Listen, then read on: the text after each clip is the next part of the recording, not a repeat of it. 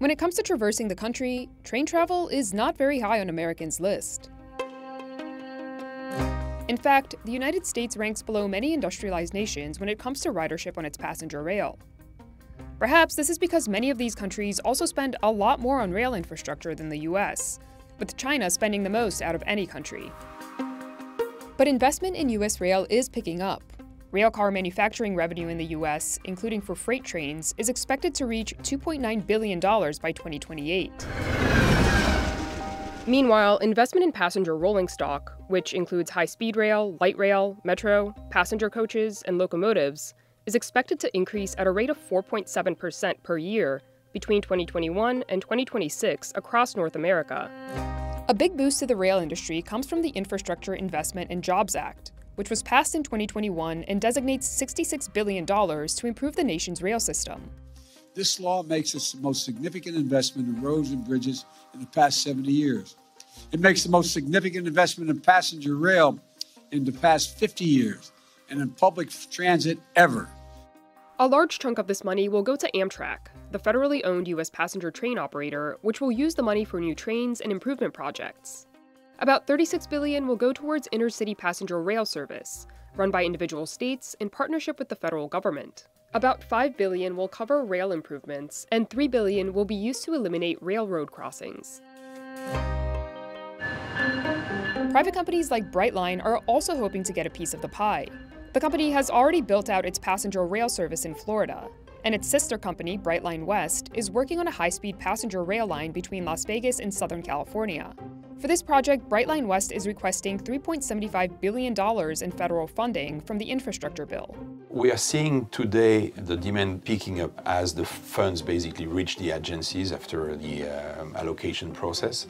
And so we're seeing a market that's going to grow close to 20% per year in the coming five years. To take advantage of this federal money, manufacturers must abide by laws, which require the federal government to prefer U.S. made products in its purchases. The first of such laws was passed in 1933, but over the years, requirements have gotten more stringent. As a result, many of the world's largest passenger train manufacturers are investing in their U.S. operations. For example, since opening its U.S. headquarters in Massachusetts in 2015, Beijing based CRRC has invested $135 million in two U.S. manufacturing facilities. Meanwhile, Japan based Hitachi is building a $70 million rail manufacturing plant in Maryland. Well, I think passenger rail in the United States has been a little bit slow in years past because of funding. And if you look at the federal funding that other nations get, it's tremendous. Federal funding is what the one piece that we need, and now that we have it, I think you're going to see a tremendous amount of growth in the industry. But whether these large investments will be enough to convince Americans to embrace train travel is still to be seen. CNBC visited two of the biggest passenger railcar manufacturers operating in the country, Siemens and Alstom, to see how they're ramping up passenger train production and to learn what they see as the future of passenger rail in the US.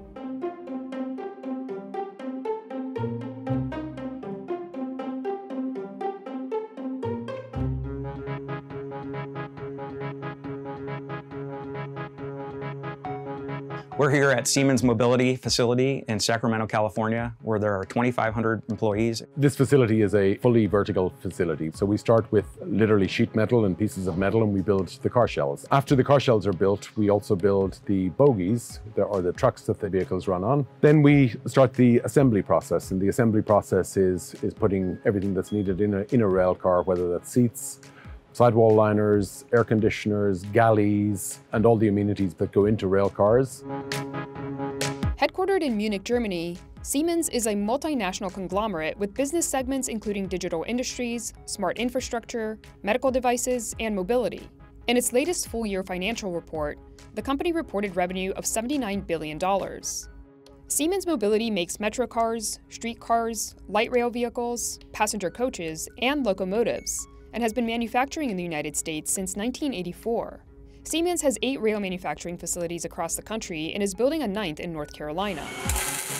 Its 64 acre, 710,000 square foot Sacramento facility serves as its North American train manufacturing headquarters and has been used to make more than 3,000 locomotives, passenger coaches, and light rail vehicles. The facility has the capacity to build around 250 vehicles per year. Customers can either buy complete train sets, made up of powered locomotives and passenger coaches, or purchase each type of vehicle separately. About a third of our business here is in light rail vehicles, and the other two thirds are a combination of locomotives and passenger cars.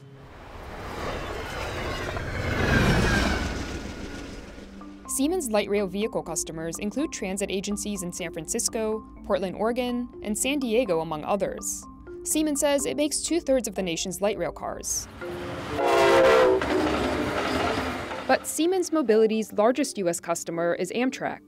In the summer of 2021, Siemens scored a contract worth over $3.4 billion to manufacture and maintain 83 train sets to replace Amtrak's aging fleet across the Northeast Corridor and across various state supported routes, including in Oregon and Vermont.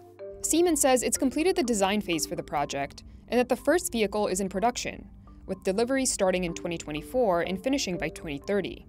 Private rail operator Brightline also tapped Siemens to design and manufacture locomotive and passenger cars for its rail service in Florida. Brightline has completed phase two of its project connecting Miami to Orlando and eventually plans to expand service to Tampa. Siemens has delivered a total of 10 train sets for the company and is working on 20 more coaches for Brightline. Part of the design that we did with, with Brightline was bright interiors, big large windows to enable that, a comfortable ride, and running at speeds of up to 125 miles per hour.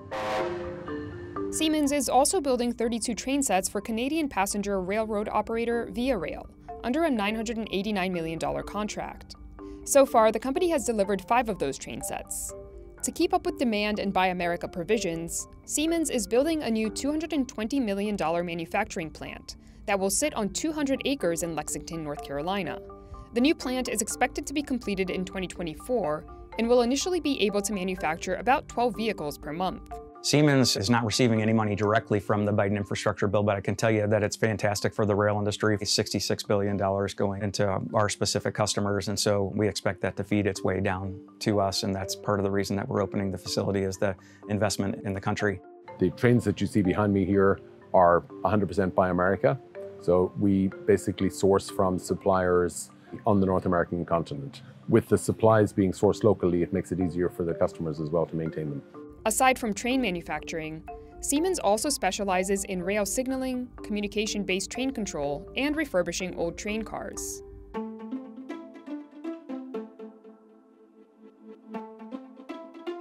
Over 2,600 miles away on the other side of the country sits Alstom's train manufacturing facility in Hornell, New York.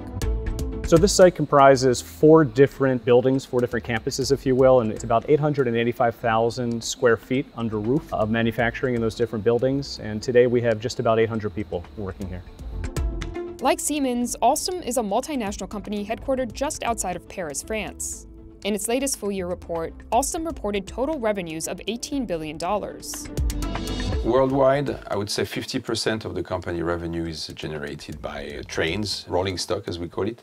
The rest of the activity, as I mentioned, signaling activity, service activity, where we do everything from uh, spare parts to full overhaul of trains, including maintenance and operation. All of that represents the other 50%. In the Americas, it's a little bit less of trains, a little bit more of services because we're a big operator, but we spread our revenue across these different product lines. Alstom has been operating in Hornell since the late 90s and has faced some tough times. This facility was almost shut down, it was down to 30 people in 2011, and we restarted the activity by overhauling some equipment and some fleets coming from Boston, from MBTA, or from uh, Maryland. Now I would say the demand is much higher on the uh, new trains, although there is uh, demand as well on overhaul, which is something that we are repositioning in our network. Overall, the company says it's delivered more than 12,000 new or renovated vehicles for U.S. customers, and does more than 50% of signaling for North American railroads. Alstom, which acquired rail manufacturer Bombardier Transportation in 2021, builds everything from high speed to commuter trains, light rail vehicles, metros, and the automated trains that take passengers between airport terminals. So, the manufacturing process for trains really depends on the specific type of train that you're building. The way to think about it is everything's custom. So it starts with design engineering of the train sets, then moves into a prototype phase, then moves into prototype testing, then into serial production. Typically, it'll take anywhere from 36 to 42 months to get to first prototype cars. And then once you have prototype cars into serial production, depending on the quantity of cars, you'll have a program that'll run anywhere from four to six years. Some of the company's projects include building subway cars for the New York City Metro and San Francisco's Bay Area Rapid Transit System, as well as commuter cars for Chicago's Metra Transit Agency. Most recently, Alstom landed a $718 million contract to supply 130 streetcars for the Southeastern Pennsylvania Transportation Authority. The cars will be built in the Hornell facility. Amtrak is another big customer. In 2016, Amtrak chose Alstom to build 28 train sets to replace its aging Acela fleet in the Northeast Corridor. The contract is worth $2 billion. Alstom says it has so far delivered eight of those train sets, which are scheduled to begin service in 2024. In the past six years, we've invested about 60 million in this site in Plant 1. A large part of that was to be able to support the Amtrak program and have the capabilities to build high-speed trains in the U.S. We also got really strong support from New York State and Empire State Development, who helped provided grants to be able to drive that activity. 95% of the components and workmanship is done here in the US. We developed a tremendous supply base. Today, you probably have about a half dozen different rolling stock suppliers in the US that are building trains. The challenge has always been the fragility of the supply chain behind them. And what we've seen with the investment that Amtrak has made in these next generation high-speed trains is we've brought about a dozen different suppliers from primarily Europe that have set up and done foreign direct investment in the US and have set up factories and have set up capability. Alstom is also close to opening a new $50 million manufacturing facility at its site in Hornell. The new facility will be used for making the stainless steel shells for its train cars, which the company has been making in Brazil. As the US government and the US DOT has increased Buy America requirements, in order for us to be able to meet the thresholds, we had to be able to uh, you know, increase the content we were building in the US.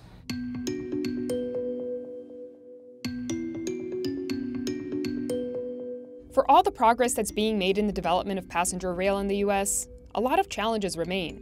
For one, even though the government's $66 billion may sound like a lot of money, experts say it's a drop in the bucket. The $66 billion that the federal government has put forth for passenger rail is a huge boost, but it's probably half to get to where we need to be to be on par with the rest of the world. In 2021, a federally appointed commission estimated that it would cost $117 billion to make the necessary improvements to the Northeast Corridor alone. Fantuono points out that even the 66 billion is not guaranteed, as a new administration could curtail funding. The biggest challenges facing passenger rail are unfortunately political, they're, they're institutional, uh, systemic. It's this mindset that passenger rail is not worth investing in. Uh, there's a misperception that passenger rail needs to quote be profitable. Well, that's that's ridiculous. It doesn't have to be profitable. It's transportation. It's public service. Passenger trains in the US run along the same tracks as commuter and freight trains. And unlike in China and countries in Europe, where the majority of train infrastructure is nationalized, most of the US rail infrastructure is owned by private freight companies, which means that freight trains are usually given priority over passenger trains, despite a legal mandate to prioritize passenger travel. Amtrak estimates that freight trains caused Amtrak passengers 1.1 million minutes, or about two years, of delays in 2022. This is something that passengers may not be willing to put up with. A recent study shows that for North American travelers, price, convenience, and reliability top the list of factors they consider when choosing what transportation to take the level of service reliability and efficiency, the level of frequency and therefore journey time, um, and some level of disruption that customers see has been holding many um, customers back from, from shifting to public transportation. America's aging track system is also not well suited to support the newest train technology. Although the new trains that Alstom is building for Amtrak's Acela service are capable of reaching speeds of 186 miles per hour, the trains will likely top out at 160 miles per hour on small sections of the Northeast Corridor because the infrastructure is so old. This is just 10 miles faster than the current Acela fleet's top speed. If there was infrastructure today in the US that would allow it, these trains behind you can go 186 miles per hour. If we change two things on the train, it can go 220 miles per hour. We don't have high-speed infrastructure to really show what they can do. The ideal tracks for high speed rail have long segments that run in a straight line, have no grade crossings, and are completely isolated from slower freight and commuter rail, aspects currently missing from the US rail infrastructure. But rail manufacturers are adapting. One thing that the US can really leverage with this train, and, and, a lot of other countries have done, is tilting capability. You can save and not have to invest in brand new tracks and brand new infrastructure. You can leverage the existing infrastructure, which is what Amtrak has done. This train is going to have a geo-fenced active tilting system, so it's anticipating a turn that's coming ahead of it. So as it's approaching it, the cars at the front of the train will start tilting in anticipation of the curve, and then the train will progressively, in an intentional way, curve at the precise level all the way through the curve to be able to maintain maximum speed and maximum passenger comfort, which is a significant difference compared to what exists in the current Acelas.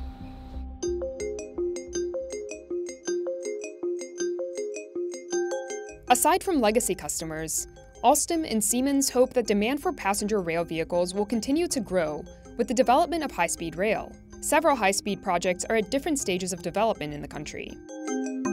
On the West Coast, California High Speed Rail aims to connect Los Angeles to California's Central Valley and San Francisco in Phase 1, while Phase 2 will connect Sacramento to San Diego.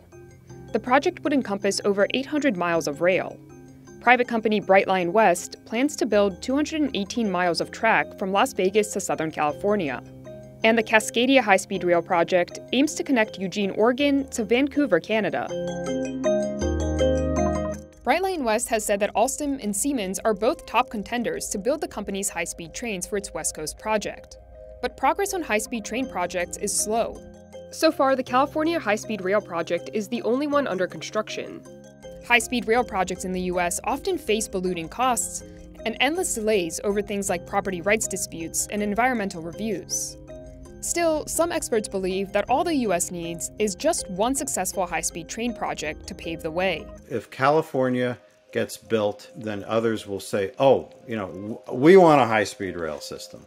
Anywhere that a system has been built, it's created jobs, it's created economic growth. There's far less pollution caused by passenger rail than by automobiles, and it's a lot safer.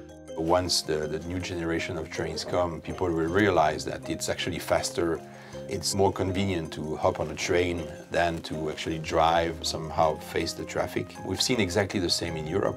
Most of the short distance planes have been replaced by trains. Whether Americans will embrace train travel as eagerly as their European neighbors is yet to be seen, but train manufacturers are optimistic. If you look at our future uh, growth rates on the market, it's only like 4 or 5% compound annual growth rate. But if you go back and look at the market from 2020 to say 2030, it's almost a 10% compound annual growth rate. So these, these recent last couple of years have just been great for the industry, both for us and for our competitors.